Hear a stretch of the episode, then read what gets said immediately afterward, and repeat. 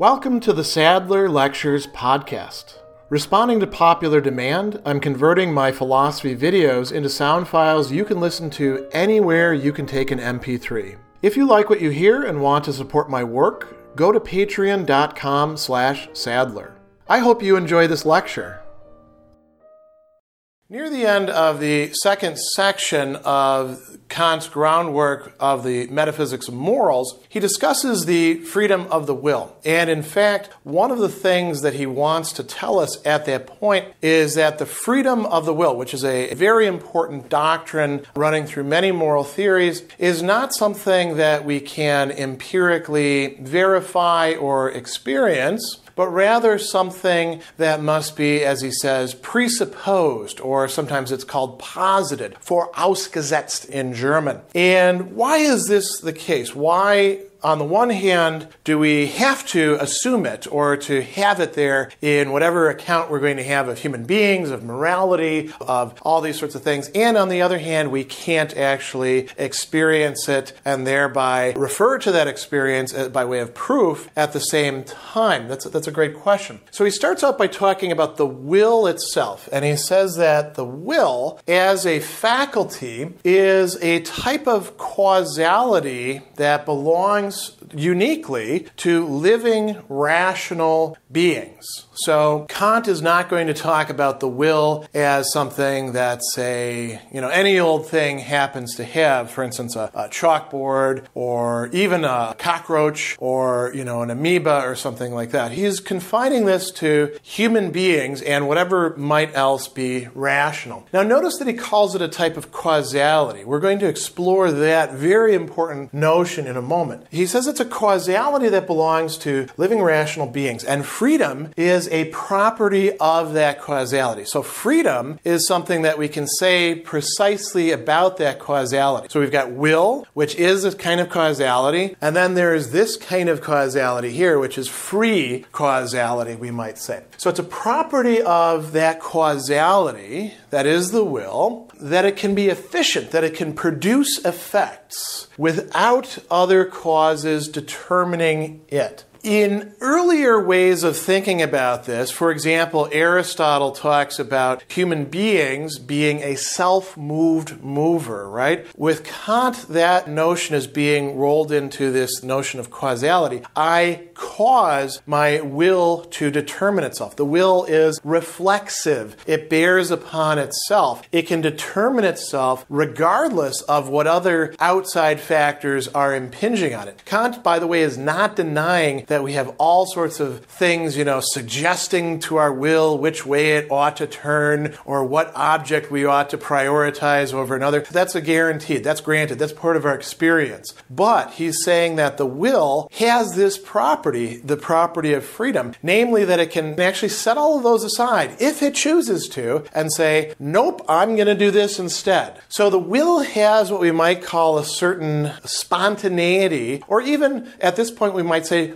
arbitrariness to it. We can contrast this against what Kant calls physical necessity, which is when objects simply behave the way they do because they're following causes and effects and laws, like, you know, for instance, gravity. I drop this, it's got to fall, right? There's no choice about it one way or the other. Now, I, of course, did have a choice about whether I drop it or use that as an, an example. And you might say, well, wait a second, Dr. Sadler. What about your brain states and all sorts of other interesting regularities that we can talk about? Maybe the, the laws of association in psychology, whatever it is that you want to put out there, right? We can talk about human beings being determined not just by, you know, physical interactions, but also by cultural and social interactions, which at the same time can be reduced to laws. Well, Kant would say the will is also able to determine itself abstracting or bracketing or prescinding from those causes as well. So if some psychologist has worked out or some neuroscientist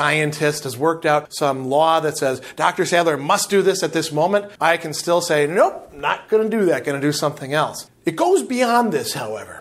So, and this is where causality and, and, a very short analysis of causality comes in. That's, that's quite important. So Kant says, look, causality involves laws. That's why it's intelligible to us to begin with. If, if we didn't have laws, if we weren't able to say that the cause in some way necessitates or produces the effect, then we wouldn't be able to make any sense of it. We wouldn't use these terms like cause and effect. We wouldn't put together a coherent world. And Kant thinks that causality is something that we can't help but see out there in the world. Now, the question is what about our wills? Are those caused or are those just effects of other causes? We've already talked about this. The will has a freedom and spontaneity to it. Now, the question is whether the will just does what it does, sort of arbitrarily, in a willkürlich in German, will like, actually arbitrary, contingent way, or whether there is a, a different kind of law that's working here. So, freedom does not depend on physical laws.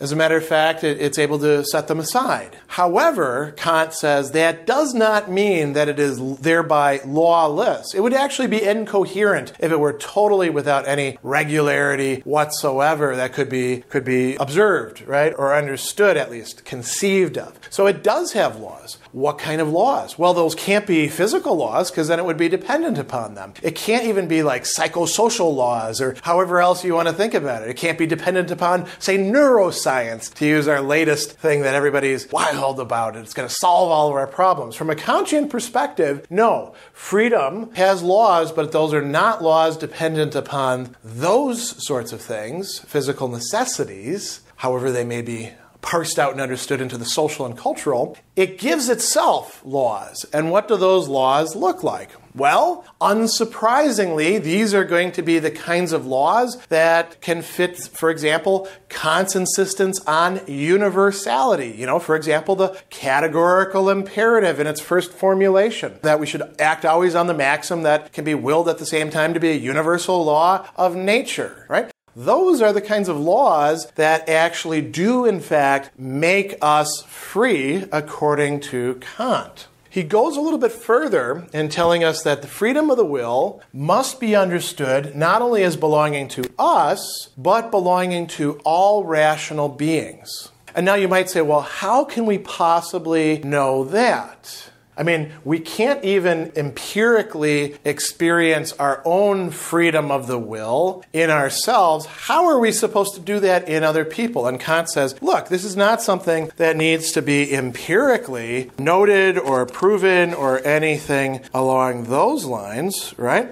Instead, he says, we have to assume it or we have to postulate it. We have to think it. We cannot actually make moral decisions without having this in the background, and now through our analysis, we have brought the free will or freedom of the will to light as something that we do, in fact, have to ascribe to everybody. Now, notice what Kant is saying, and notice what he is not saying. He is saying that all human beings, by virtue of being rational, are free. He is not saying that we do not have, as human beings living in a world and in culture, all sorts of you know messages that that can act as causes upon us. However, we do not have to be, with a sense of, you know, absolute necessity, determined by them. There is a possibility of deciding for what is moral, and that's all that he's holding out for here. He's not saying that everybody will act in a moral way, or realize what is moral, or choose what is moral. It's always possible, precisely because the will is free, for it to throw away that very freedom. But but according to Kant, the will is indeed free, and here is how it works.